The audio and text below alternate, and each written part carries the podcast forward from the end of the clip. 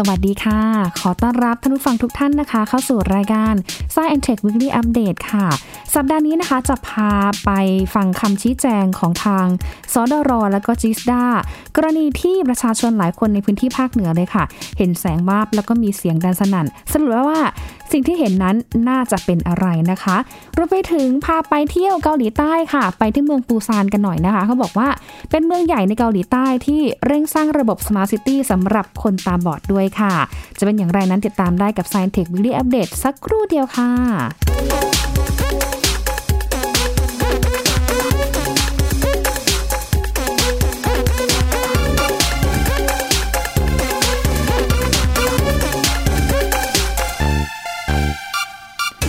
เข้าใจว่าท่านผู้ฟังหลายท่านนะคะ คงจะตามข่าวเนาะของช่วงเย็น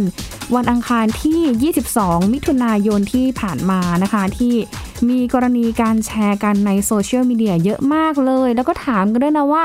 เอ๊ะใครในพื้นที่ภาคเหนือ เห็นแสงสว่างว่าบนท้องฟ้าไหม แล้วก็มีเสียงดังสนั่นนะคะ หรือบางท่านเองเนี่ยก็ตกใจกับเสียงเหมือนกันค่ะ บอกว่า เอ๊ะทำไมฟ้าร้องหรือเปล่า มันเป็นเสียงแปลกๆ ทั้งที่สภาพอากาศในตอนนั้นเนี่ยก็ดูปกติดี ไม่ได้มีท่าทีว่าจะมีพายุหรือว่ามีฝนตกอะไรนะคะ ซึ่งหลายคนตกใจค่ะ แล้วก็ตั้งคำถามนะคะว่าเกิดอะไรขึ้น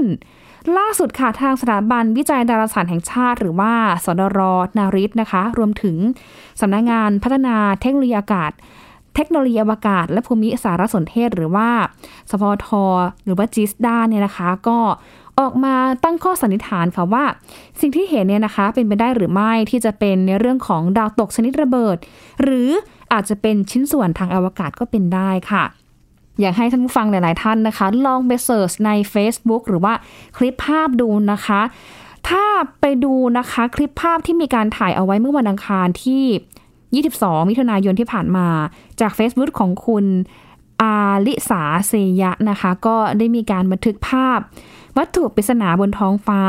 มีแสงสว่างเคลื่อนที่ด้วยความเร็ว เมื่อช่วงเวียนวันอังคารที่ผ่านมานะคะ โดยคลิปที่คุณอาลิสาบันทึกได้ค่ะ อยู่ในเขตของพื้นที่อำเภอพร้าวจังหวัดเชียงใหม่นะคะ เช่นเดียวกับหลาย ๆ คนเลยนะคะที่อยู่ในพื้นที่ภาคเหนือหลายจังหวัดค่ะ บอกว่าเห็นลักษณะของวัตถุเนี่ยนะคะ เป็นแสงวาบบนท้องฟ้า แล้วก็เกิดเสียงดังสนั่น ทั้งพื้นที่ของจังหวัดเชียงใหม่ลำพูนพะเยาแม่ฮ่องสอนลำปางค่ะ ซึ่งก็หลายคนก็รู้สึกแบบโอ้ตกใจเหมือนกันนะแบบไม่เคยเจอแบบนี้ บางคนก็รู้สึกว่า เอ้ย แบบมันก็ดูตื่นเต้นนะ เพราะว่าไม่เคยเห็นวัตถุแบบนี้บนท้องฟ้ามาก่อนนะคะ ซึ่งในเบื้องต้นค่ะหลังจากที่เกิดเหตุการณ์แบบนี้ก็ยังไม่ได้มีรายงานความเสียหายใดๆเกิดขึ้น แล้วก็ยังไม่มีรายงานถึงการพบ ชิ้นส่วนของวัตถุชนิดนี้ในพื้นที่ใดด้วยนะคะ ก็คาดการว่าน่าจะถูกเผาไหม้ในชั้นบรรยากาศของโลกหมดก่อนที่เศษวัตถุเหล่านี้นะคะ ที่คาดการว่าอาจจะเป็นไปได้หรือไม่ที่จะเป็นดาวตกหรือชิ้นส่วนของวัตถุอวกาศเนี่ยตกลงมาแล้วก็ถูกเผาไหม้ในชั้นบรรยากาศโลกจนหมดไป แล้วก็ไม่ได้ตกลงมาที่พื้นโลก ก่อให้เกิดอันตรายหรือว่าความเสียหายใดๆเกิดขึ้นนั่นเองค่ะ เรื่องนี้นะคะก็สามารถที่จะอธิบายแล้วก็ตั้งข้อสันนิษฐานได้ตามหลักทางวิทยาศาสตร์นะคะ อย่างอาจารย์แจ็คสุภเริกคฤหานนท์ผู้เชี่ยวชาญ บริการวิชาการทางดาราศาสตร์ สถาบันวิจัยดาราศาสตร์แห่งชาติหรือว่านาริสนะคะ ก็ออกมาระบุเลยค่ะว่า ถ้าดูจากคลิปภาพที่รวบรวมได้นะจานแจ็คเนี่ยตั้งข้อสังเกตถึงภาพถ่ายในเบื้องต้นเนี่ยคาดว่าสิ่งที่เราเห็นเนี่ยแหละค่ะ น่าจะเป็นดาวตกชนิดระเบิด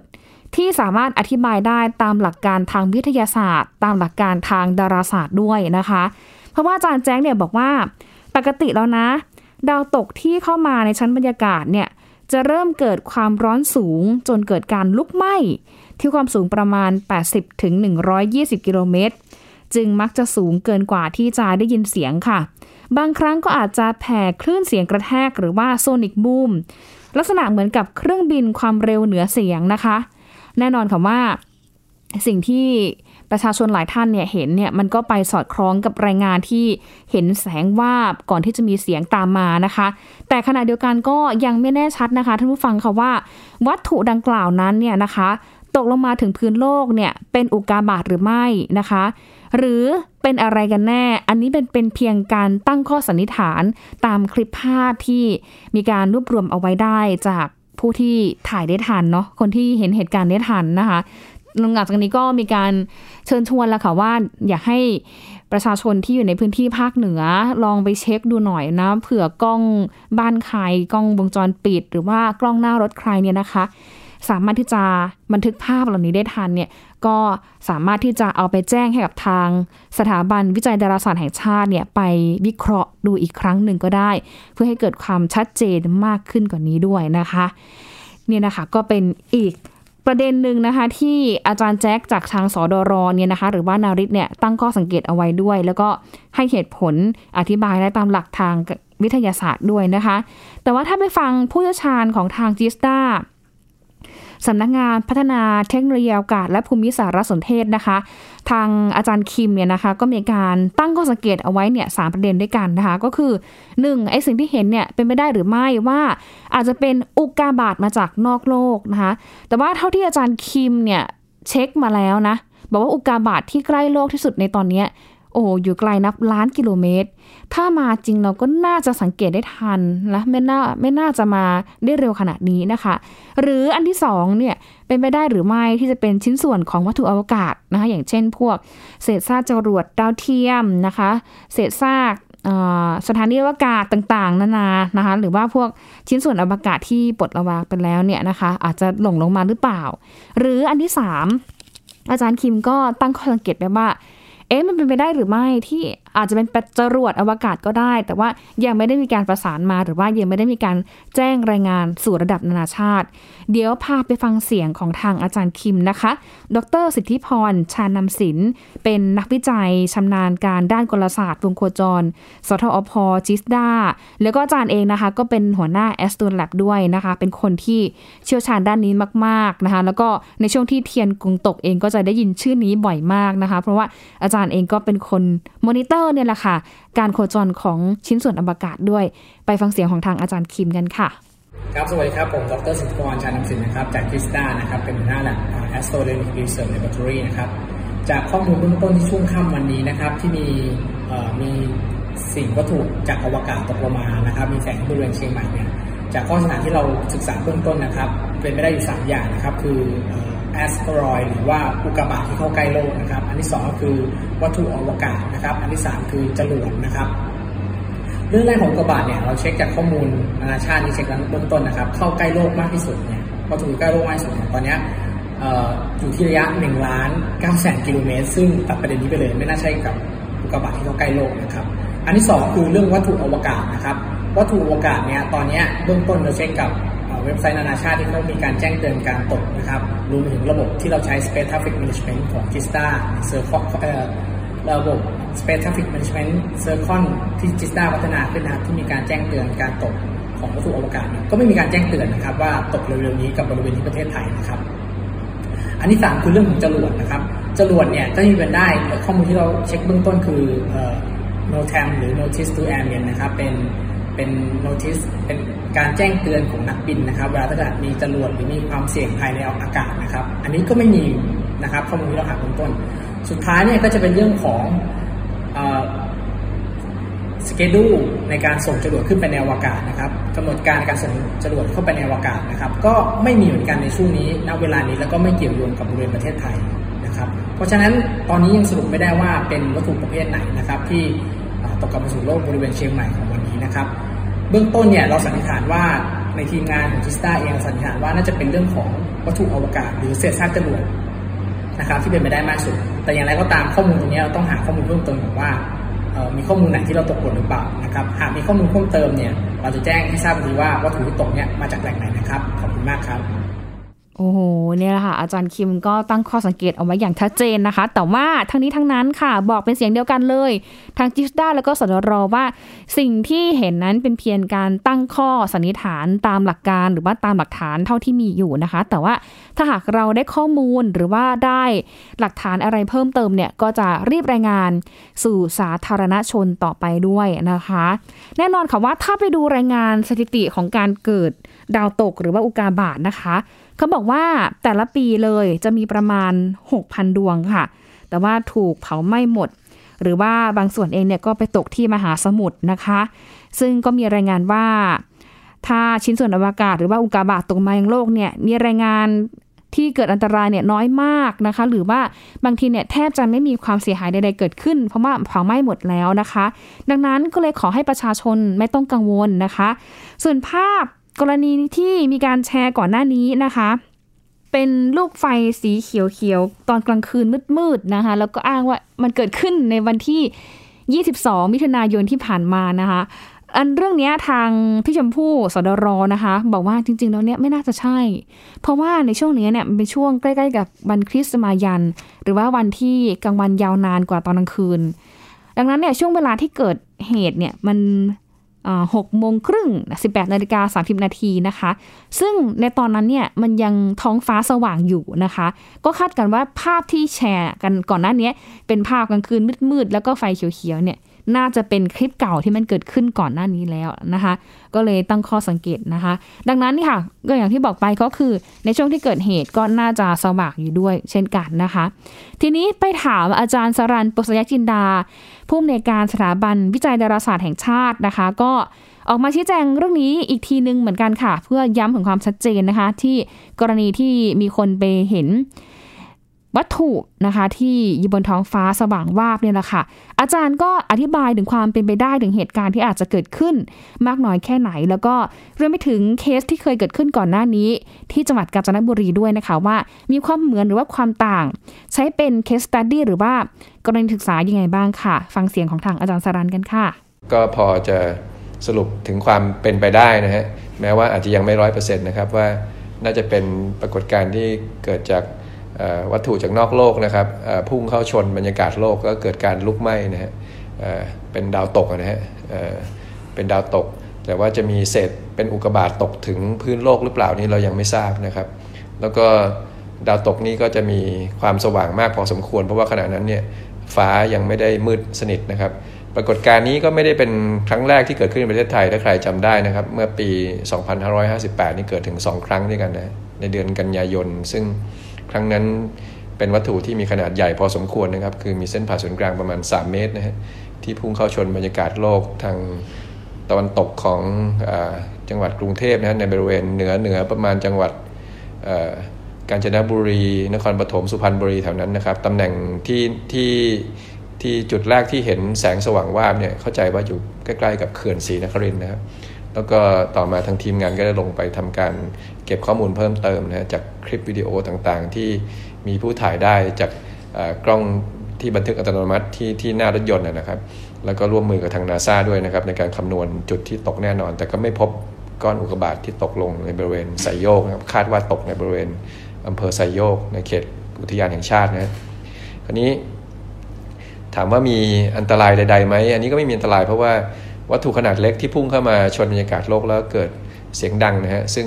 เสียงดังนี้ก็เกิดจากการที่วัตถุนี้เคลื่อนที่ด้วยความเร็วกว่าเสียงสูงมากๆนะครับ ก็เกิดเป็น shock wave นะเป็นคลื่นกระแทกนะฮะ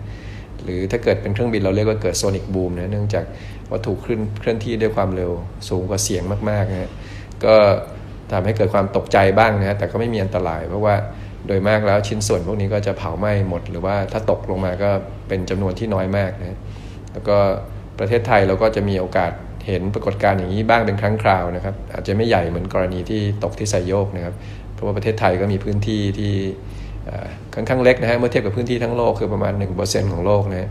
แล้วการตกของเศษวัตถุเหล่านี้นะฮะที่โคจรอยู่ในอวกาศเนี่ยก็ตกแบบแบบสุ่มนะฮะคือแบบรันดอมณจุดใดจุดหนึ่งบนโลกก็ได้นะครับ ไม่ได้มีไม่ได้มีจุดที่จะต้องตกแน่นอน โดยมากก็จะลงในส่วนที่เป็นมหาสมุทรเพราะว่า โลกเรามีมหาสมุทรปกคลุมอยู่ถึง 3 ใน 4 ของพื้นที่ทั้งหมดนะครับก็อันนี้ก็เป็นการสรุปคร่าวๆก่อนนะครับ ขณะนี้จริง ๆ แล้วสถาบันดาราศาสตร์แห่งชาติก็ได้ส่งทีมงานไปเก็บข้อมูลเพิ่มเติม ไม่ว่าจะเป็นเรื่องที่เกี่ยวข้องกับว่ามีสถานีวัดแผ่นดินไหววัดได้หรือเปล่านะฮะหรือว่าจุดที่มีการสังเกตจริงที่ถ่ายคลิปวิดีโอได้เนี่ยทิศทางนะฮะเมื่อเทียบกับตัวบ้านเรือนเนี่ยมันเป็นทิศทางไหนกันแน่ เป็นมุมเงย เท่าไหร่นะฮะเราก็จะทราบข้อมูลต่างๆ ได้ชัดยิ่งขึ้น รวมทั้งว่าถ้าเกิดเสียงนะครับที่เกิดเสียงเหมือนดังดังเหมือนระเบิดหรือเหมือนพลุเนี่ยนะครับตามมาเป็นเวลาสักกี่นาทีนะครับ หลังจากที่เห็นแสงวาบเนี่ยก็จะพอจะบอกเรื่องระยะทางที่ห่างจากผู้สังเกตได้นะเพราะความเร็วของแสงก็สูงกว่าความเร็วเสียงค่อนข้างมากนะอันนี้ก็เป็นสิ่งที่ต้องทำการศึกษาต่อไปรวมทั้งติดตามข้อมูลนะฮะที่ดาวเทียมต่างๆนะฮะที่ บางประเทศเนี่ยมีอยู่ในการติดตามปรากฏการณ์ในบรรยากาศโลกแบบนี้นะไม่ว่าจะเป็นเรื่องของฟ้าผ่านะฮะหรือว่าเป็นเรื่องของการติดตามพวกการทดสอบหรือการยิงขีปนาวุธนะฮะไอ้พวกนี้ก็จะเป็นข้อมูลที่ประกอบกันทำให้เรามีความเข้าใจในสิ่งต่างๆ เหล่านี้มากขึ้นนะครับ และหากที่หากเรามีข้อมูลมากขึ้นนะครับ จากการศึกษาครั้งนี้ ก็จะนำมารายงานให้พวกเราคนไทยทราบในรายละเอียดต่อไปครับ และแน่นอนนะคะ คนสำคัญอีกท่านหนึ่งนะคะ ที่ทำให้เราได้เห็นภาพนะคะ ที่หลาย ๆ คนบอกว่าถ่ายไม่ทัน แต่ว่ามันเห็นชัดเจนอะเห็นกันหลายพื้นที่เลยนะคะ เพราะว่ามันเกิดขึ้นรวดเร็วมาก แต่ว่ามีคนหนึ่งที่แบบว่าตาไวต้องยอมรับในความแบบทันต่อเหตุการณ์ของเธอมากๆเลยนะคะนั่นก็คือคุณอาริสาเซยะค่ะที่เธอถ่ายภาพเหตุการณ์นี้เอาไว้ ที่อำเภอพร้าวจังหวัดเชียงใหม่ เธอเล่าเหตุการณ์ให้ทางสดรฟังว่ามันเกิดอะไรขึ้นค่ะ เดี๋ยวไปฟังเสียงของคุณอาริสากันค่ะ ตอนนั้นก็แบบนั่งเล่นถ่ายรูปท้องฟ้าไปเรื่อยๆ ถ่ายอยู่ตรงนี้พอดีเลยค่ะ แล้วก็แบบเดินมาแล้วก็มาเห็นแล้วก็เลยแบบถ่ายทันอะไรอย่างนี้ มันมาจากทางนี้ค่ะ นี่ทางนี้ก็มาอย่างนี้ไม่ค่อยสูงเท่าไหร่ ประมาณ